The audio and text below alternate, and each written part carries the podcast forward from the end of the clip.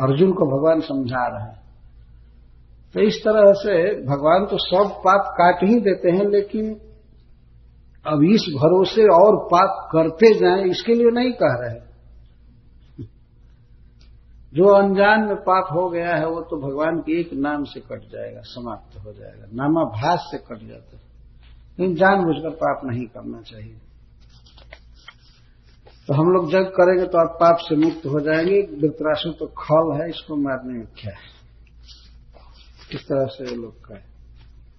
तो शिव सुखदेव जी कहते हैं, एवं संचोदितो विप्रय मरुत्वा न हनद रिपुन ब्रह्म हत्या हते तस्मिन आशसाद वृषा कपिम इस प्रकार ब्राह्मणों ने, ऋषियों ने प्रेरित किया इंद्र को कि वृत्रासुर का वध करो। उनकी बातों में आकर के इंद्रदेव वृत्रासुर का वध कर दिए, जैसे कल कथा हुई थी। लेकिन ब्रह्म हत्या हते तस्मिन आश साध वृषा कपिल उस ब्राह्मण का वृत्रासुर का वध करने के बाद इंद्र पर ब्रह्म हत्या लगी। ब्रह्म हत्या लगे और उस ब्रह्म हत्या से इंद्र को बहुत कष्ट सहना पड़ा। तया इंद्र असहत तापम बहुत दुख सहे। क्या दुख था इंद्र को? कि निर्वृत्ति नामुना विषद इंद्र के मन में थोड़ा भी आनंद प्रवेश नहीं किया। कुछ भी मन में आनंद नहीं था। क्यों? हिमंतम वाच्यतम प्राप्त सुखयंत अपनी नौ गुणा। कोई व्यक्ति यदि वास्तव में लज्जाशील है और उसकी इज़्ज़त है संसार में, लेकिन जब वो वाच्यता को प्राप्त हो जाता है किसी कर्म के द्वारा जब लोग उसकी निंदा करने लगते हैं तो उसकी निंदा जब होती है तो उसके बड़े बड़े गुण भी उसको सुखी नहीं कर पाते हैं। मान लीजिए कोई व्यक्ति बहुत पढ़ा लिखा है, धनी है, पहले बहुत अच्छा कर्म किया है, लेकिन जब लोक में उसकी निंदा होने लगती है तो उस व्यक्ति को ये सारे गुण, धन, विद्या और सब सुखी नहीं कर पाते। इंद्र एक बहुत बड़े व्यक्ति है। परंतु दुनिया में सब जगह लोग कहने लगे, पहले तो जय जयकार किए। पहले जय जयकार किए बहुत अच्छा बहुत अच्छा लेकिन बाद में कुछ लोगों ने कहना चालू किया, ये इंद्र स्वर्ग का लोभी है। बताओ, स्वर्ग के लोभ में ब्राह्मण की हत्या किया। एक बार अपने गुरु की जान मारा, फिर ब्राह्मण की हत्या किया, बस यही इसकी आदत है। इसको वाच्यता कहते किसी सम्मानित व्यक्ति की इस तरह से निंदा फैले तो और सब गुण होते हैं, विशेषता होते हैं भी उसको सुख नहीं मिलता है। ये संसार में सबका अनुभूत विषय है। किस तरह से निंदा से व्यक्ति को दुख होता है। और उतने पवित्र व्यक्ति को इंद्र को सब लोग यही कहते थे अरे, हमेशा से इसकी यही आदत गुरु का वध किया। किसने वध किया? स्वर्ग का सुख भोगना चाहता है। अरे ब्राह्मण का वध किया, बताओ। वैष्णव का वध किया, यही तो इसका काम। जो देवता दुनिया के हित के लिए सब किया, उसी पर धूल उछाली जा रही थी। इसीलिए इंद्र का पद, इंद्र का वैभव, इंद्र का के स्वजन, इंद्र की विद्या पर कुछ भी उनको सुखी नहीं कर पाते थे। इस काम के लिए चारों तरफ़ निंदा हो रही थी, ऐसा है ऐसा है ऐसा है। और वैसे मूर्तिमती होकर के ब्रह्महत्या उनके पीछे चली। ताम ददर्शानुधावंतिम चांडालीमिव रूपिणीम जरया मानांगी जक्ष्म ग्रस्ताम अश्रित पटाम ब्रह्महत्या को देखा इंद्र ने कि वह चंडाली के वेश में उनके पीछे दौड़ी, इंद्र भागे, इंद्र भाग चले तो उनके पीछे अनुधावंतिम, धावंतम इंद्रम अनुधावंतिम, दौड़ते हुए, भागते हुए इंद्र के पीछे ब्रह्महत्या चली। और ब्रह्महत्या कैसी थी? चंडाली जैसी रूप बनाई थी। एकदम मूर्तिमान ब्रह्महत्या। जरया वेप मानांगी, जरा के कारण, बुढ़ापा के कारण उसका शरीर काँप रहा था। काँप रहा था और जक्ष्मग्रस्ता उसे क्षय रोग हो गया था। टीबी को क्षय रोग कहते उस रोग में मनुष्य के मुख से खून आता है। तो जक्ष्मग्रस्तान अश्रित पटान वो ब्रह्म हत्या ऐसी थी कि उसके मुख से खून निकल रहा था। खून ऐसा था, कपड़े पर पटान पट पर, वस्त्र पर खून लगा हुआ था। तब अगर उल्टी होती थी, बमन होता था खून का।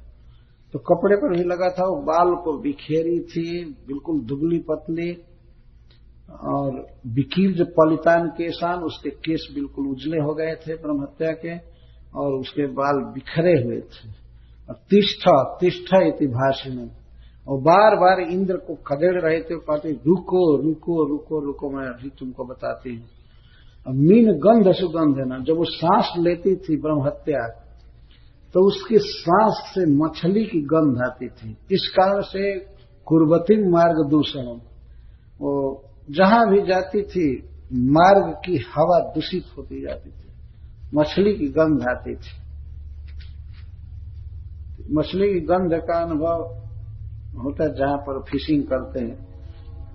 भेंट द्वारका जाते हैं तो खा नहीं मछली सुखवाते हैं, कितनी बदबू आती है। इस तरह की गंध आ रही थी। उसके सांस से और बीच बीच में खून का बमन होता था, कपड़े पर खून लगता था। कहते थे, रुको रुको। उसके भय से इंद्र नभो गतो दिशा सर्वा सहस्राक्षो विषाम पते। हे महाराज, परीक्षित, इंद्रदेव पहले तो आकाश में भागे। लेकिन सब जगह ब्रह्म हत्या जा रही थी उनके साथ साथ। तो आकाश से फिर वे सारे दिशाओं में भागे, पताल में भागे, दसों दिशाओं में भागे, लेकिन सब जगह ब्रह्म हत्या थी। तो भागते भागते प्राग उदीचिम दिशम तुलनम प्रविष्टो निर्पमानसम पूर्वोत्तर दिशा में वे गए, पूर्व और उत्तर। उधर जाकर के मान सरोवर में वे समा गए। और मान सरोवर में कहा रहते थे? सयावशत पुष्कर नाल तंतु नलाब्ध भोगो जदिहाग्निदूत वर्षाणि साहस्रमलाक्षितोऽन्तः सचिन्तयन् ब्रह्मवधा विमोक्षम तो वे उस मान सरोवर के एक कमल में निवास करते थे। कमल के नाल में छेद होती है पतली। तो योग बल से छोटा सा बन करके और इंद्र कमल नाल के भीतर रह रहे थे। वहाँ ब्रह्म हत्या नहीं पहुँच पाई। तो प्रश्न होता है कि इंद्रदेव कितने वर्षों के लिए कमललाल में रहे? वर्षाणी साहस्रम, एक हज़ार वर्ष। एक हज़ार वर्ष तक रहे कमल नाल में, अलब्ध भोग। कोई भी भोग नहीं मिला इस देवता को। पूरी दुनिया का पालन करने वाला देवता है, एक दिन ऐसी विपत्ति में पड़ा कि एक हज़ार वर्ष तक कोई भोग नहीं मिला, भोजन नहीं मिला। सोने की तो बात ही क्या है? सोए नहीं, खाए नहीं, चिंता में, सचिंतन ब्रह्म बधा विमोक्षम। केवल इसी चिंतन में इंद्र थे कि कैसे ब्राह्मण की हत्या के दोष से मुक्त होगा इस पाप से कैसे मुक्त होगा इस तरह से चिंतन करते रहते थे, भगवान के चरण कमल का चिंतन करते थे हमेशा। इस विपत्ति में वास्तव में विष्णु के अलावा कौन सहायक हो सकता है? और यह भी, यह सीखने लायक बात है कि चाहे कितना भी बड़ा व्यक्ति हो, यदि वह कोई जघन्य पाप करता है तो उसे फल भोगना ही पड़ता है। इंद्र को ऋषियों ने कहा कि मारो। भगवान ने भी कहा था, ठीक है, इस वज्र से तुम मार सकते हो। लेकिन जब मार दिए वृत्रासुर को तो ब्रह्महत्या लग गई।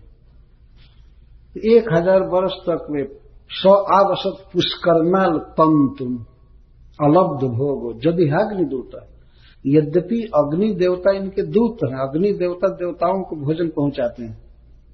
अग्नि देव सबके मुख माने जाते हैं, देवताओं के और भगवान के। तो देवताओं को जो दिया जाता है, देना होता है तो हम लोग अग्नि को देते हैं। अग्नि प्रज्वलित रहता है, लपटे उठती हैं। अगर इंद्र को भी भोजन देना है तो हम लोग बोलते हैं, ओम इंद्राय स्वाहा इदम गृहाण। तो अग्नि को ही दिया जाता है, देवताओं को जब देना होता है। तो यदि यह अग्निदूत यदि अग्नि देवता दूत हैं, इंद्र के, लेकिन अग्नि देवता जल के भीतर जा नहीं सकते थे। आगे से और जल से विरोध है। इसलिए चाहते हुए भी प्रसाद नहीं पहुँचा पाते थे। तो प्रसाद मतलब देवताओं, देवता लोग तो अमृत खाते हैं, वो लोग केवल लिक्विड पीते हैं। वहाँ स्वर्ग लोक में सब किचन फिचन नहीं है। वो केवल तरल पदार्थ पीते सब शरीर में सेठ हो जाता है। कोई मल मूत्र नहीं होता है। एक बार मैं ये बात कहा तो एक भक्त काली बिना मल मूत्र के कैसे रहते समझ ही नहीं पाया। मैं कहा वृक्ष तो रोज खाते हैं, अपने जड़ से, मूल से भोजन खींचते हैं तो ये कहाँ लैट्रिन जाते हैं? वृक्ष भी पेशाब नहीं करते हैं, शौच नहीं करते हैं। तो देवताओं के शरीर में तो मलमूत्र पसीना तक नहीं बनता है जो खाते हैं सेट कर देते हैं। वृक्ष देखिए खा रहे निरंतर चुसते रहते हैं, खाते रहते हैं। लेकिन फिर भी उनके शरीर में वो सब सेट कर जाते हैं। देवताओं का शरीर ऐसा है, उनका अग्निमय, वायुमय, आकाशमय शरीर है। हम लोगों का भूमिमय है। हम लोग तो आकाश में रह ही नहीं सकते कोई उठावे तो धराम से गिर जाएँगे। क्योंकि हम लोग पृथ्वी के अंश, माटी के धोमधा इस शरीर को कहा जाता है। माटी प्रधान है इस शरीर में, इसीलिए माटी पर ही रहता है। देवताओं का शरीर आकाश प्रधान, वायु प्रधान, अग्नि प्रधान होता है, इसलिए वो कहीं भी रह सकते हैं, कहीं जा सकते हैं, सूक्ष्म। तो देव देव, फिर भी उनको भोजन की ज़रूरत पड़ती है तो वह भोजन अग्नि देवता पहुँचा नहीं पाते थे। वर्षाणी सहस्रम अलक्षित। और दूसरी बात यह है कि और लोगों को तो पता ही नहीं था कि इंद्र कहाँ चले गए। प्राय लोगों को पता नहीं था। घर के लोग थे, अपनी पत्नी थी सची और सब थे, देवता अपने भाई थे कितने, लेकिन किसी को पता ही नहीं था कि इंद्र कहाँ चले गए। ऐसा दिन बदल जाता है व्यक्ति का। दुनिया का हित करने के लिए एक राक्षस का वध किए, वो भी दूसरे को उकसाने से किए, और आप जब विपत्ति पड़ गई तो कोई नज़दीक नहीं आ रहा था। पता भी नहीं था कि वो कहाँ मर गया है या नहीं है। खबर भी नहीं मैं पूछा एक बार यहाँ के भक्त से कि अमेरिका में फादर डे होता है तो फादर डे का क्या मतलब है? कि उस दिन पिता की खबर लेते हैं पुत्र लोग। तो भक्त कहता है कि फ़ोन करके देखता है कि मर गया कि जी रहा है। वो कविता कर रहा था भक्त। मैं क्या नहीं नहीं, ऐसी बात और दूसरे एक व्यक्ति का कि, नहीं, उस दिन पिता को गिफ्ट देते हैं। लेकिन जब सालों भर संग है ही नहीं तो फादर डे के दिन सम्मान कर लेते हैं, कुछ गिफ्ट देते हैं, करते हैं, वो करते हैं। लेकिन इंद्र की तो खबर लेने वाला कोई नहीं था। बिना खाए पिए एक हज़ार वर्ष तक उस देवता को रहना पड़ा। जो देवता सबके भोजन की व्यवस्था करते हैं। उस, उसको थोड़ा और पीछे फैला लीजिए आसन को। लोग बिना आसन के बैठे हैं ना। थोड़ा आगे आ जाइए। वो बहुत दूर फैल सकता है।